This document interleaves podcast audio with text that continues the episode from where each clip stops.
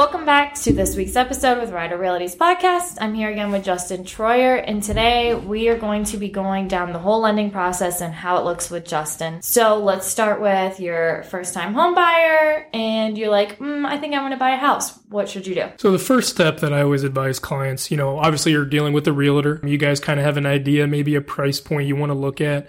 But the first step is always coming in and getting pre-qualified so you know what you can afford. The biggest part is sometimes people have an idea of, hey, I want to go to this price point, but they don't realize maybe what a payment is. Mm-hmm. So that's kind of where we always advise come in, get an idea of what you can do. We give you a pre-qualification letter and then you use that to start looking at your houses. So, should you get that pre-qualification the day you decide that you want to jump on this house or should you get it maybe a couple of days before you go view the house? We always suggest if you're really starting to actively look with the goal of putting offers in, get pre-qualified first because depending on how you're paid, if you're self-employed, if you're W2 paid, it could take a couple days to get that letter. Mm-hmm. So, just making sure you start that in advance. So, we always tell tell clients, you know, at least a week before you're ready to really start looking hard, come in and see us. Right. Especially in this market, everything goes so fast. It's good to have that in hand because you might only have a few hours to write an offer.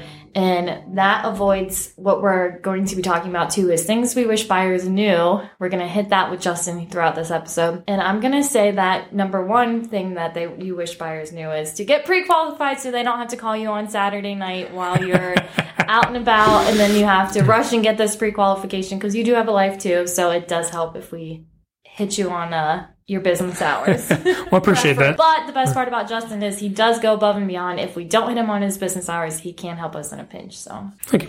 Okay, so next step would be we find the dream house. We're gonna write an offer. What does that look like after the offer is written and accepted and all that good stuff. So you're a client, you just signed a purchase agreement. Mm-hmm. It's vital that you get that purchase agreement to us right away. Mm-hmm. Because the thing with purchase agreements on a lot of them, there's certain days that they have to officially apply for the loan. Mm-hmm. Mm-hmm. Plus, we got to start the loan to get the appraisal and the title work ordered if you sit on your contract a couple days, let's say it's a 30 day contract, and you don't come in for four or five days, now we're only at day 26, and we still need to order an appraisal and title.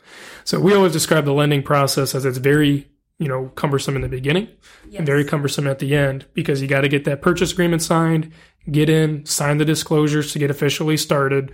That allows us to order the appraisal and the title work then it's a little bit of breathing room while we wait on those items. That's why you're doing your home inspections your, you know, any inspection you're wanting to do is kind of during that middle time. Mm-hmm. And then when all that's back, then at the end, you're getting your insurance and everything ready to go for closing. Yes. Your realtor usually send that over for you, but if for some reason you aren't hearing from your lender within the first couple day or two after that's all signed, definitely reach out and make sure they've gotten that purchase contract so they can start their stuff. So then we're waiting, we're waiting, and then it's kind of like a magic email. All of a sudden you get clear to close. after you send a million documents and random things in the in between time and all that fun stuff, what does close the closing process look like with you that last like week of stuff? Yeah. So basically, kind of just talk real quick about the lending process. Going back to what we talked about, you start your loan. After you start your loan, we order the appraisal and the title work. In about two weeks, you get what they call the commitment letter. So you made reference to sending us stuff. Yeah. When you get that commitment letter, that's going to say, hey, Mr. and Mrs. Customer, you're approved for what you applied for, subject to these conditions. And that will say the appraisal or the title work or anything we need. Once all that comes back and it's cleared, that's when we send that, you know, clear to close that you were talking about. Once we have the clear to close, essentially it's three things. Title company is going to call you and schedule a closing date. Once we know that closing date, we need to start your homeowner's insurance effective for that closing date because that's when you're officially taking ownership. So from the time you sign your contract to closing, you need to work on getting your homeowner's insurance quotes ready. Mm-hmm that way, that doesn't delay anything. Once the date's scheduled, you get your insurance started three business days before closing. You'll sign a document called a closing disclosure that reviews all your final numbers so you know exactly what you'll see going into closing. So I'm going to pin number, item number two of things that I wish buyers knew as being make sure you get that homeowner insurance taken care of ahead of time yep. because that's happened where people forgot to take care of that and then that actually delays the closing because you're waiting on right. an insurance company. Because what some people don't realize is some companies actually want to go out and take pictures. So mm-hmm. they'll want to take pictures of the electrical box or maybe some pictures of the house. Mm-hmm. so i always advise clients when they leave my office after they sign disclosures start now. Yeah. Get your insurance quote. So what if you have it three weeks in advance? It's good to have it in plenty of time. Well I agree with that. So I think we hit the whole little process. Let's touch on maybe three years later, interest rates drop and you call somebody like you called me and say, Hey, Kate, I think I can lower your payment with these lower interest rates. Do you want to refinance? And I was like, Yeah, sure, I'm on board. What does the refinance process look like with Farmers too? So a refinance, whenever you're doing a refinance, you're doing the same thing as you originally did. The biggest difference is you don't have a purchase agreement. So we're doing an appraisal, we're doing title work. We have to collect income to still prove, hey, still have jobs, still the same income, things like that. So it's a similar process. The biggest difference is you don't have to deal with home inspections.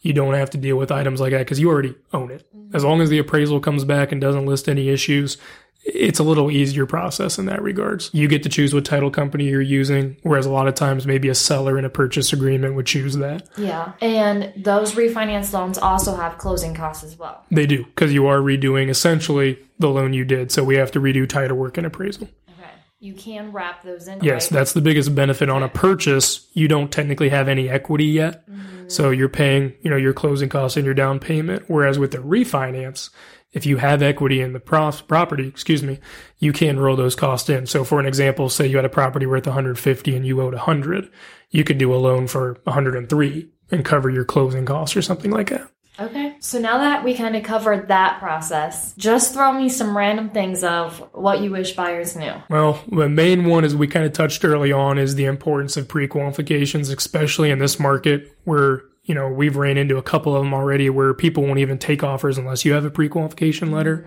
So that's important, and just the time frame. I mean, I always tell clients, and I use this example: a mortgage is your most involved loan. You know, I get it. I'm in this industry. You know, the stigma. Oh, I got to give all the paperwork. Yes and no. There's a lot of paperwork that goes into it, but you can walk into a dealership to buy a car and tell them what you make, and you walk out with the keys. Yeah. Mortgages are not like that. They average 30-ish days. You're going to, you know, need to supply W-2s, maybe tax returns if you're self-employed. It's good to talk to a bank before looking at buying a house so you know what will be expected going into it. The other part, you know, we do a lot of this maybe with, let's say, more for sale by owners. The key to getting that purchase agreement to us right away. Oh, because on some of those contracts, people read, Hey, I have to have a commitment letter by 30 days. And so what they think, Hey, I'll just go into the bank two days before and get that commitment letter. Right. Well, unfortunately, that takes a week or two. And to even do that commitment letter, we have to order the appraisal. We have to order the title work. And if you wait that long, there's no way you're going to hit your contract date. I think that sometimes the for sale by owners too, it's kind of like a verbal agreement, and then they Mhm. actually have to go sign an attorney. And that kind of delays some stuff and actually getting that paperwork. Yeah. I would just say the biggest thing going back, like we talked about, is that 30 ish day window. Everybody always thinks I'm dealing with a realtor and a bank. Well, yes, but you're also dealing with a title company. You're dealing with an appraiser. You're dealing with the home inspection. If you're ordering one of those, there's a lot of moving pieces and parts. Yeah. And that's why the timeline is very important. Correct. Is there any other random fun facts that you'd like to shoot at us? Random fun facts. I mean, just, you know, do your homework. And that's why I enjoy what I do is there's a lot of loan options out there in regards to conventional loans and in-house loans. And that's where going back to meeting with them up front gives you the ability to look at all your options and dictate what is best for you. Mm-hmm. That's the part I love about my job is there's not one set program for each client. And that's why we get the ability to do a wide array and make sure we know, hey, this is, you know, something that would probably suit you best. Yeah, we hit it on the other episode, but I just want to follow up and elaborate more too. Farmers offers as low as 3% down, correct? So our conventional loans are through Freddie Mac, and they have a couple programs that allow as little as three percent, as long as credit score and everything allows. And then Yep. they can go 5, 10, 15, 20, right? In regards to down payment, Yeah. yes, Okay. yeah, people can put down whatever down payment they want as low as three percent on conventional loans. Okay. You can avoid PMI if you can put twenty percent down. So the more you put down, the better. If you have more than three, and let's say you could put ten percent down, great. Put ten percent because you're going to have a cheaper mortgage payment, Yeah. and you're going to have cheaper PMI on there as well. Okay. I think that you gave us tons of good knowledge and information today. And again, we appreciate you coming out here. I'm going to sign off and Well, thanks for having me. you're Appreciate it. welcome. Thank you. Thank you for listening. And we'll hear from you next episode. We'd like you to like, subscribe, and share. And thanks for listening.